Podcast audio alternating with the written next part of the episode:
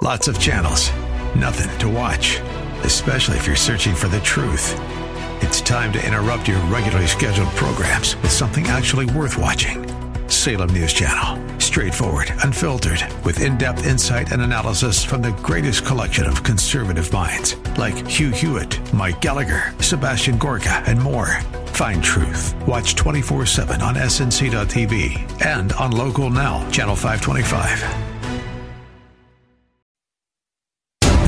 Is the Pro America Report on The Answer San Diego. Welcome, welcome, welcome. Ed Martin here on the Pro America Report. Hey, I've got uh, this uh, pre recorded one of my interviews, so I've got to get to that, and I've got a little less time. So we'll, uh, in a few moments, we'll have a lengthy interview with Ryan Girdusky about his performance uh, in the um, uh, his PAC, 1776 uh, PAC, which competed in a lot of school board races and a lot more. We'll talk with him. He's grumpy. He's grumpy at Trump. He's not happy with Trump. But let me let me just tell you what you need to know today. It is absurd, and there's a nice uh, written analysis of this. Uh, it is absurd to blame Donald Trump uh, for Tuesday's elections there's a lot of blame to go around, but he wasn't on the ballot. And the idea that somehow he's to blame, it's just silly. And as the powers that be try to do that, it actually, I think, makes him look stronger and look more like the guy who wants to drain the swamp. Um, it's just plain silly. It's a crazy thing to do. Um, look, uh, could could he have campaigned differently for some candidates? I suppose, uh, but I don't think he even intruded on candidates that didn't ask for help. So uh, it's really a mistake there's a lot of blame game going on in the uh, House and Senate. You're seeing uh, real questions about the leadership of their parties. Um, that the Senate, uh, pre- uh, the head of the National Republican Senatorial Committee, uh, Rick Scott, the senator from Florida, spent his money in the wrong places. That the uh, congressman in charge of the NRCC, the National Republican Congressional Committee, Tom Emmer, that he spent his money in the wrong places. Those guys raised hundreds of millions of dollars. They just didn't do a good job of winning. Now, that's the front line of who's to blame any race and winning any race is there. The second thing I'll just tell you is I think the country's just divided, and in most places you're going to be divided. So uh, I wouldn't let the blame game go uh, to Trump. So anyway, we've got to run. We'll come back. Ryan Girdusky coming back after the break. Ed Martin here on the Pro America Report. Back in a moment.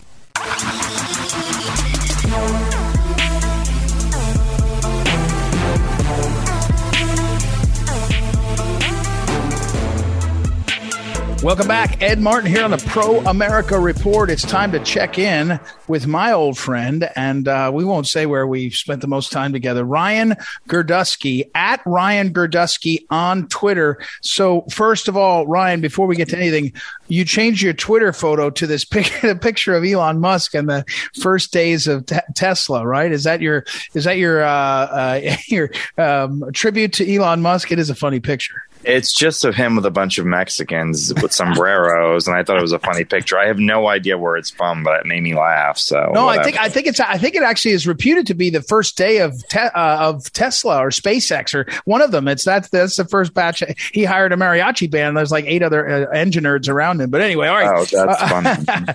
Ryan Girdusky. Now look, your book came out in uh, June of 2020.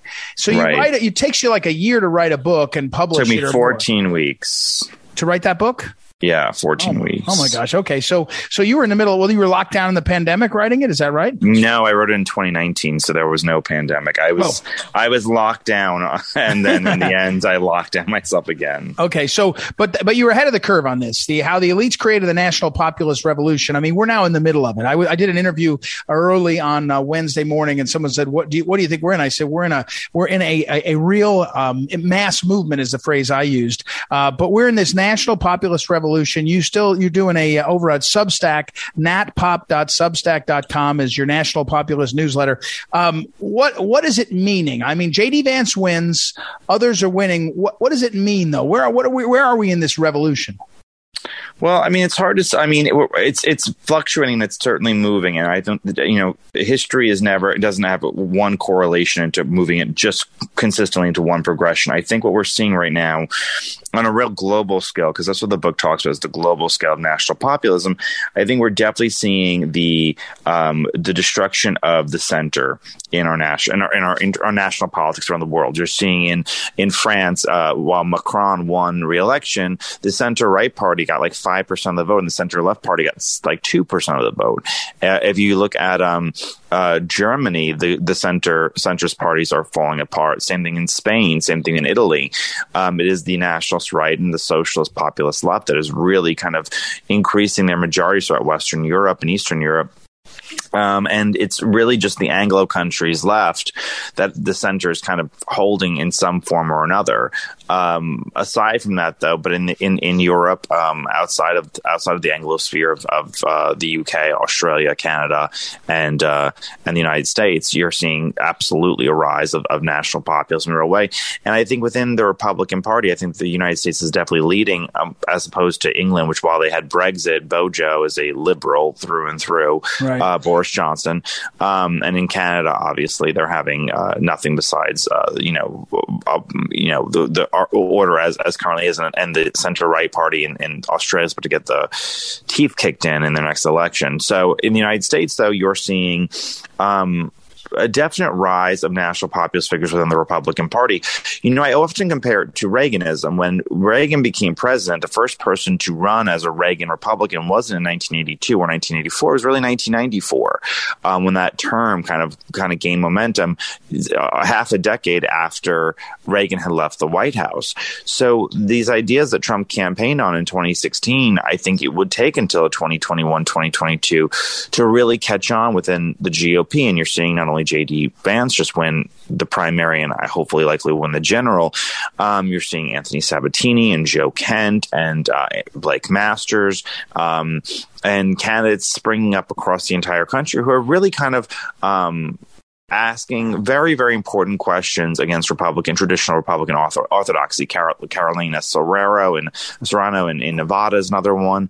Um, and I think that's very, very important. And I think that it's the slow evolution. I mean, uh, that's definitely it's it, it's it's a long time coming, but I think it's finally arriving. Well, we're talking with uh, Ryan Girdusky at Ryan Girdusky on Twitter, and I'll, I'll, put up on social media his Substack, uh, NatPop National Populist Newsletter, natpop.substack.com.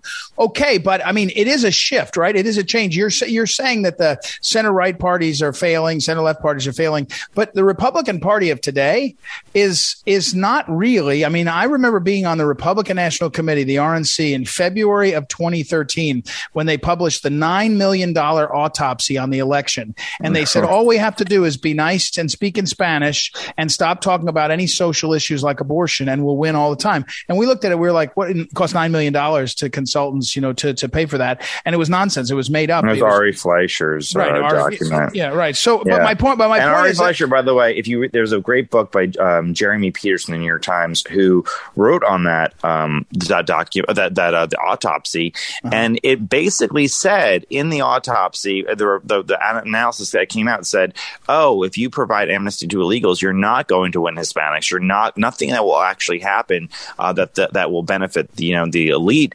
And uh, uh, you know, and the the Republican Party um, and Ari Fleischer sat there and said, "No, no, don't don't reveal that part." Right, exactly. They were told flat yeah. out that what they were saying is completely wrong. They just but, refused to believe it. But my point is that that the Republican Party until back to this the, this to your, your point till say 2014 15 that you had to be open borders you had to be a, a market you know multilateral uh, trade deals were going to be great right? You had to be neoconish. That was the republican party. And was that center right? Was that right wing? Now the republican party is as you say populist but it's hard to call that right wing. That the republican party is I, I, I don't know if it's right wing right? It's a different wing. It's a different well i say i say right wing in the terms of being neoliberal right i'm okay. talking about the George H.W. Bush version of center right. When I say center right, that's what I'm really referring to with the establishment right around the entire globe, which is a very neoliberal philosophy on politics. Um, if you, if I'm talking when I say populist right, I'm saying that there are people now rising to the Republican Party who are talking about things like trade and immigration and war in a very, very different way. I mean, look at J.D. Vance's victory speech. J.D. Vance's victory speech called for yeah, decla- uh, declaring war against the Mexican drug cartel and a arresting and imprisoning the uh, the family that brought us OxyContin. I mean, right. that is that is I, OxyContin. That is not something that the that's something that the Republicans would have ever sat there and said. You know, he JD sat there and said, "Why don't we put them all in jail?" Right. I mean, this is not a normal. This is not. This is definitely not the party that George W. Bush would have felt comfortable with. But that's okay. And I think that as they um, as they move in in in certain policies, I think they will attract new and different people. And I think the problem that um, not to go not to mind this moment, but uh, this point, but I think the problem that a lot of older Republicans have is if you were alive from the 60s and 70s till the 90s or early 2000s even you grew up, you were living in a center right nation. And that ended when the World War II generation died out, when we brought in 30 to 40 million um, immigrants from around the world. And when the millennials now gens and the Zoomers became a voting age, the nation shifted. We became a center left country, and it's very difficult to, for a lot of people to believe. So they run to conspiracy theories and they run to um, fighting against strongmen on the left. When really what it is is our politics genuinely shifted in the early 2000s and they do not know how to answer to those uh, to those questions. And i think that that's why right now the rise of national populism is really the critique of neoliberalism that came out of the 1970s uh, again that we're, we're talking with uh, ryan Girdusky. but ryan i've also noticed on your twitter feed i think it was on twitter uh, somewhere i saw you quoted as saying the thing you've uh, in your maybe in your career that you've enjoyed most is winning these school board school board, races. yeah. So talk about what you're seeing there what you're doing why it's so important. I, mean, I think actually it's odd with the war in Ukraine, with uh, all these things. It's off people's radar screen a bit that these school board races are happening, and that there's a, a, a pretty dramatic set of conditions that have yielded results that have been different. Right. So last year I did. I started the 1776 Project PAC um, which was a, the first super PAC in the nation to deal with just school board elections, running school board candidates and winning school board races. And um, we were we were successful. I didn't think anyone would really care. We did 58 elections. We won 42 the first year, um, and we just did last week um, in in, uh, in, the first week of May. We did 15 races in Texas, and we won all 15.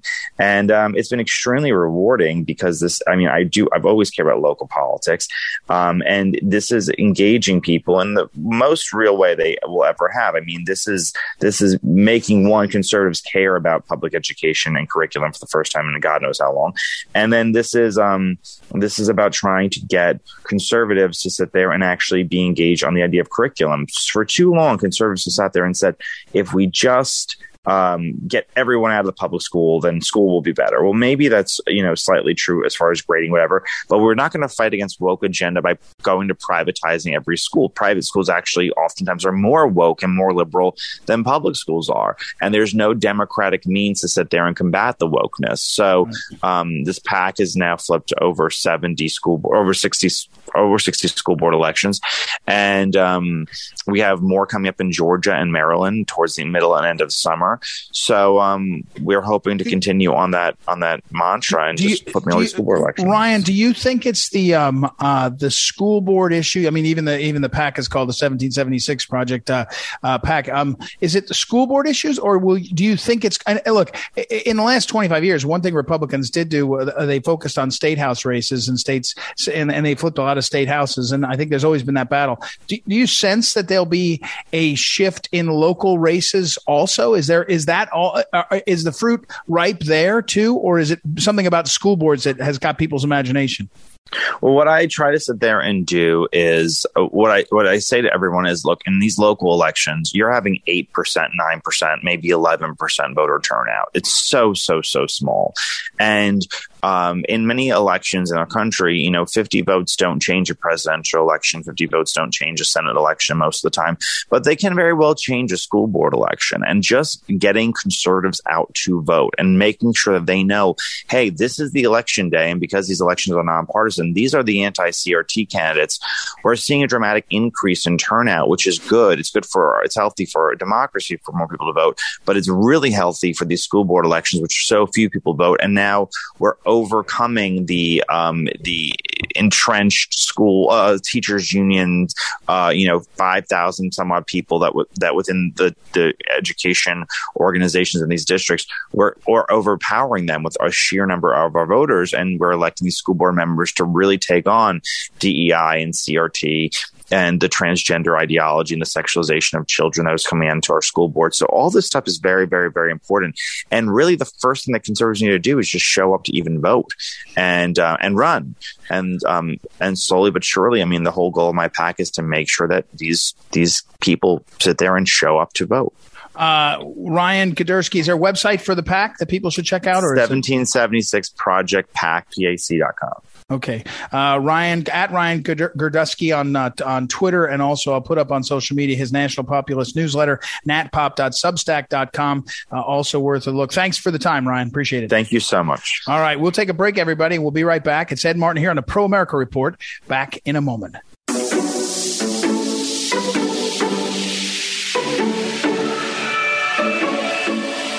Welcome back. Welcome back. Ed Martin here on the Pro America Report. And our next guest, uh, fascinating topic and interesting book.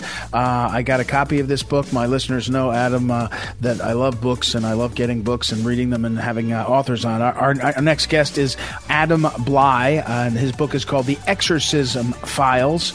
And uh, it's a bestseller on Amazon, number one bestseller on Amazon. And uh, we'll talk about, well, let, let me ask you about that first. Welcome to the program, sir. And then say, are you surprised that a book book on exorcism is a number one bestseller on Amazon. Hi, Ed. It's good to be here and meet you.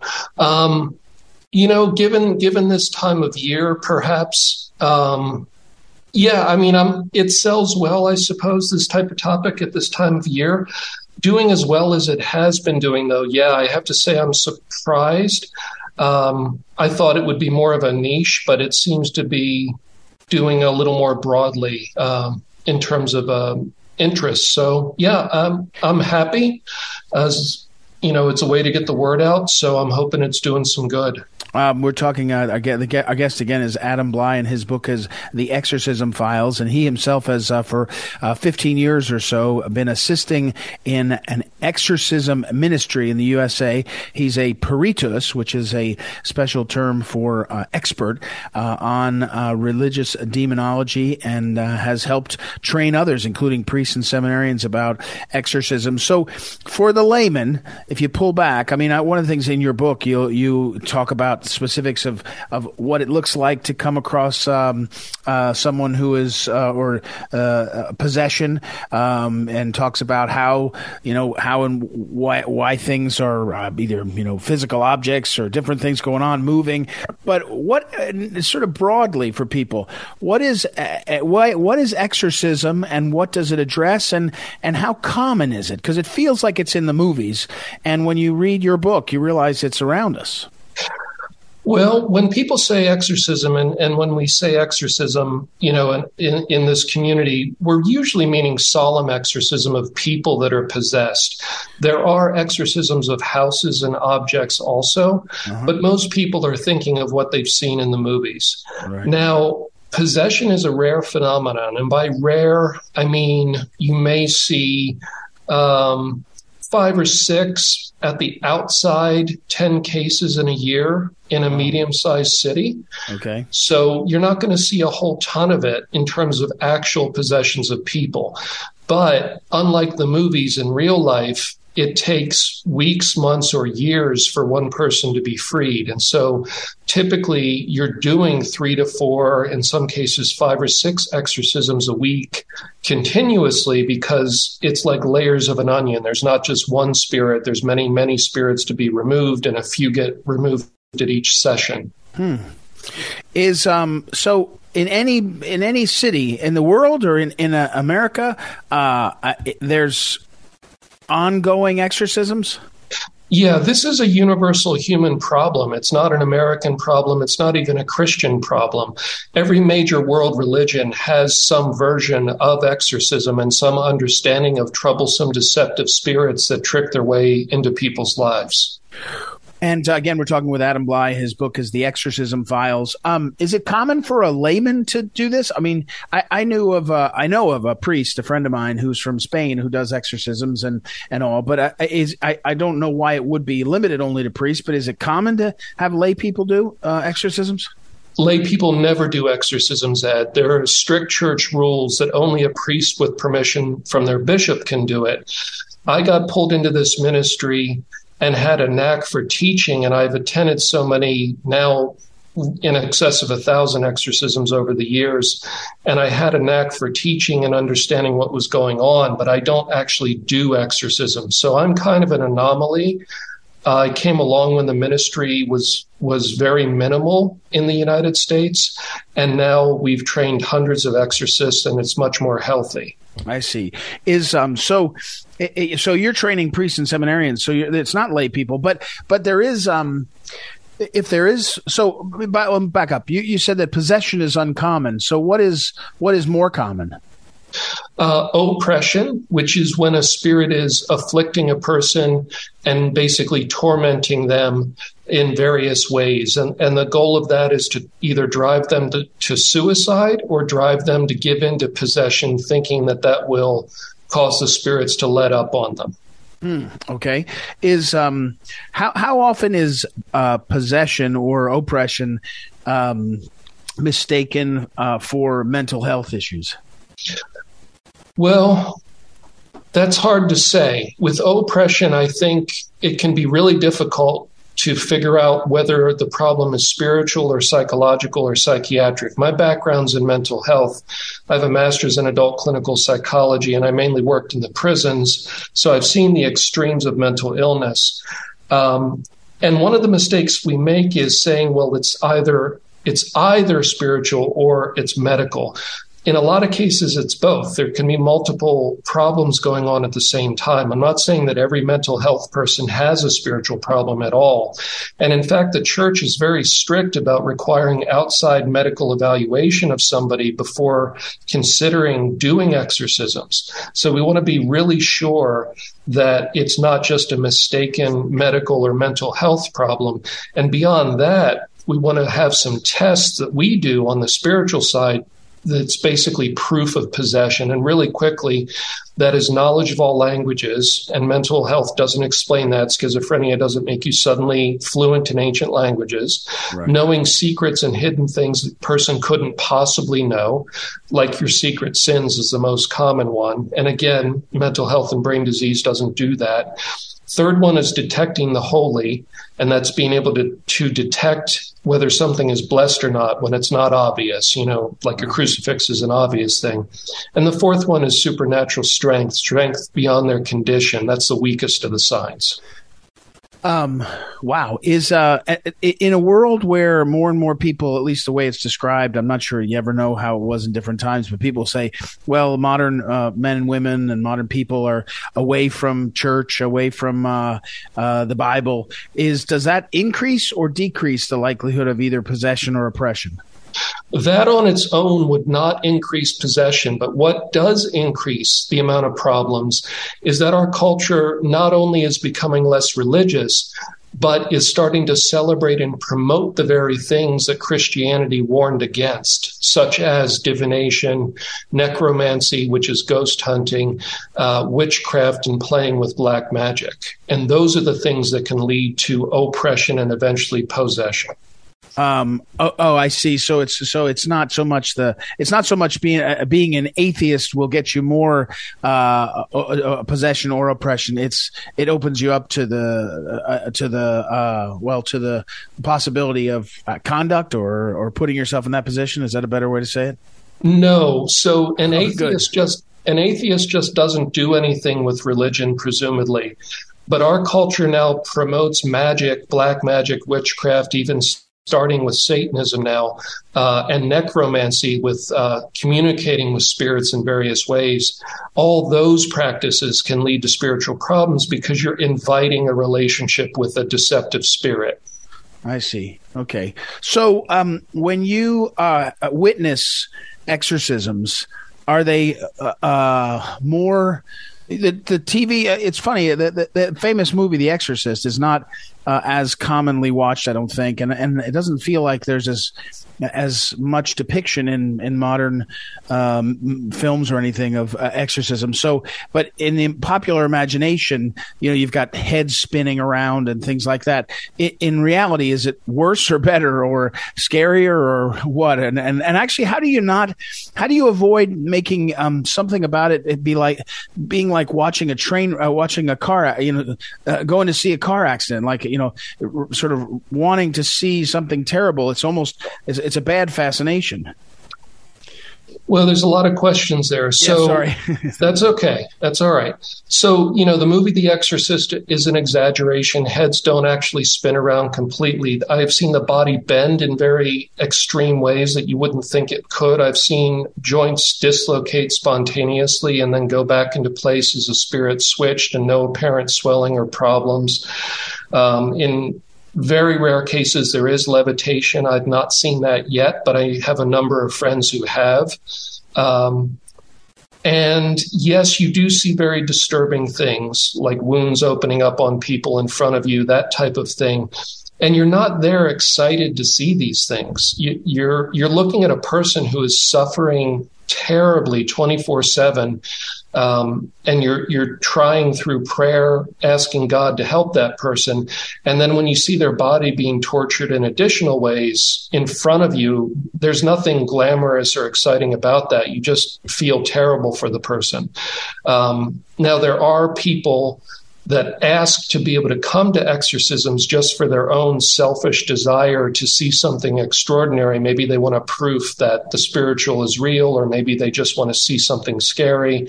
And of course, you never would let somebody like that come to an exorcism because they're there for selfish reasons and the demons are going to have a field day with them the um, backing up. I'm sorry to do this to you. This is so interesting. Again, our guest is Adam Blai, and his book is uh, "The Exorcism Files: True Stories of Demonic Possession." Um, again, how'd you end up in this? You came out of mental health yourself, and and were you a lifelong Catholic, and you sort of were drawn to this, or how did you become sort of an expert on this? I started with this. I was in graduate school working in a brainwave research lab and studying hypnosis and the changes in brain function with shifts in consciousness. And I knew that through hypnosis, you can induce hallucinations in a healthy, normal person with no mental illness. And that made me wonder whether any of these strange spiritual experiences people were reporting were real. Mm-hmm. And so I wanted to go out and interview them myself. And I had been trained as a clinician and I knew about diagnosing mental illness. And so I wanted to go explore and see if it was just an artifact of the brain, um, self deception, that type of thing.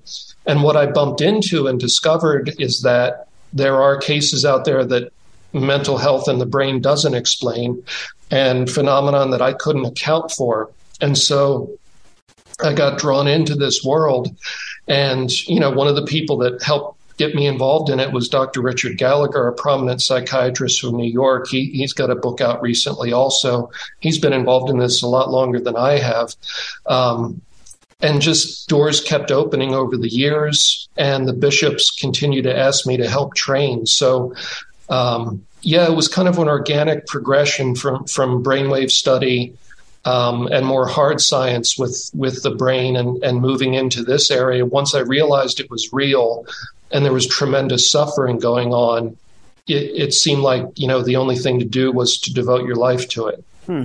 It is amazing calling. By the way, um, one thing I'm looking, I finally, I'm sorry to say, I finally found my notes. I had notes from when I got this and I was looking for them. I found uh, some of them. Uh, so it is amazing as a subject. Uh, but here's a question that I had. Um, in the introduction of the book, and again, we're, we're talking to Adam Blai about his book, The Exorcism Files. Um, you referenced the fact, which I had never really thought about, that, um, each of the major religions has something like this. I mean, in Christianity, the the um, we know them as demons, but the, you may, you went through the list. In other Islam, Judaism, they have even I think you said in Buddhism they have uh, something like this. Are, are they? Uh, is it your? Would you describe it as? Um, these are all demons, and you recognize it, and these are how other religions deal with it. Is that the way to say it? Yeah, so there's there's this deceptive, destructive set of spirits that trick their way into people's lives and then try to destroy those people, and that's a universal human problem. It doesn't only happen to Christians, right? And so, therefore, every religion that has encountered this problem has their own label for that. We call them demons. Um, within Islam, they're called either shaitan or um, jinn. Within Judaism, they're sometimes called dybbuk with a slightly different uh, description of what they are. Uh, in Buddhism, they're called animal spirits. Usually, Native Americans have different names for them depending on the tribe. Now, all that being said, I do think, and, and experience has shown that when you get into full blown serious cases, that Christianity and particularly Catholic Christianity has the advantage of the authority that Jesus gave the church directly over these spirits. And so there are cases that, for instance, and I'm not picking on, on Protestants, but there have been Protestant ministers that have encountered full blown cases. And without the apostolic authority passed on to them by a valid bishop, uh, the spirits basically just don't obey them and it's not effective in the end and it just gets worse. And so there are a number of places in the world where um, people will bring the fully possessed to the Catholic Christians because they seem to be particularly good at resolving these problems. It's um, it is a fascinating topic, and I'm I'm interested, really interested that it is a done so well on Amazon that people are uh, drawn to it. So I, I think that's I, I, think that's a positive sign. Sometimes I wonder again if people are are, are searching out the occult and and and thinking uh, it's interesting when it's should be more scary. But uh, but I think you commented on that. Well, Adam Blai again, uh, thank you uh, for coming on the program. His book is out. It's uh, Sophia Institute Press. I, I, like those guys a lot. They publish a lot of uh, fascinating books. Uh, Adam Blai, The Exorcism Files, True Stories of Demonic Possession. Thanks for the time, sir. Oh, thank you, Ed. God bless you. Okay, God bless you. Thank you. Well, uh, I will put up on social media links to uh, uh, the uh, book and uh, also Sophia Institute Press. And we'll take a quick break and be right back. It's Ed Martin here on the Pro America Report. Back in a moment. This is the Phyllis Schlafly Report, a daily commentary continuing the conservative pro family legacy of Phyllis Schlafly. Now, the president of Phyllis Schlafly Eagles, Ed Martin. Liberal county prosecutors in heavily Democrat Fulton County, Georgia, are terrorizing U.S. Senator Lindsey Graham and the former U.S. Attorney and Time Man of the Year, Rudy Giuliani. The ultimate target of this politicized investigation is, of course, Donald Trump. Department of Justice policy prohibits this kind of political mischief by prosecutors, but unhinged county prosecutors track down Trump attorney after Trump attorney. Included in this band is attorney Jenna Ellis, who resides in Colorado, but was forced to testify by Georgia prosecutors as they try to get at Trump. To liberals, criticizing election fraud is a crime, and the heavily Democrat grand jury will recommend any indictments requested. Every Republican connected with Donald Trump who criticized the 2020 election is at risk of being indicted by such Democrats in clear violation of their constitutional right to speak out. For two years, no evidence of any crimes by these Republicans has surfaced. But Democrats waited until the midterm elections approached before rushing for indictments. Even Rudy Giuliani, Mr. Law and Order himself, is a target of the investigation. The goal of this weaponized prosecution is twofold. First, Democrats wanted something to swing the polls in order to hold on to their bare majority in the U.S. House. And second, Democrats want to make sure that no one dares question their fraud prone elections ever again. It is important to note that leftists know that they do not have to win these cases in order to achieve their goals. If not one Republican was found guilty, they would still consider themselves successful because the process is the punishment. Few things in life are as agonizing as wading through endless lawsuits. When you know that your opponent has a bottomless treasure chest of taxpayer money, this burden can seem unbearable.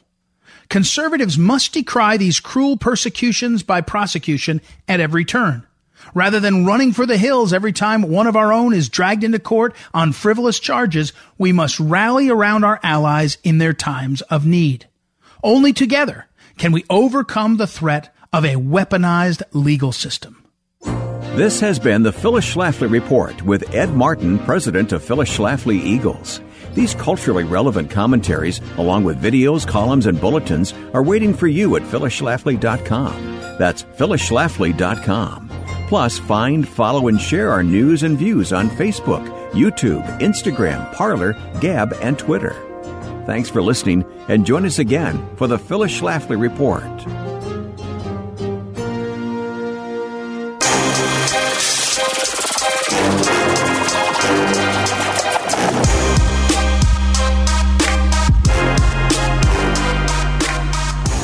Welcome back. Welcome back. Ed Martin here on the Pro America Report. Hey, we just got less than a minute the way I ran this out today. So let me just finish. It's um, going into the weekend and with so many great listeners on our San Diego flagship station, The Answer San Diego, who are veterans or active duty military.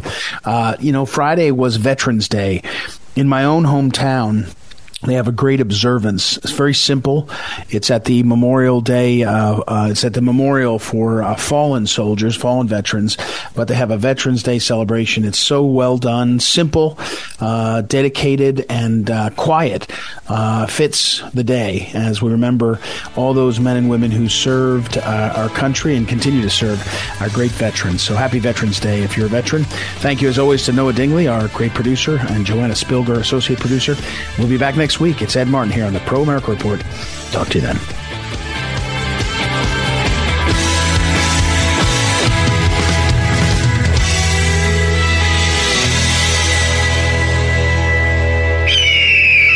This is the Pro America Report on The Answer San Diego.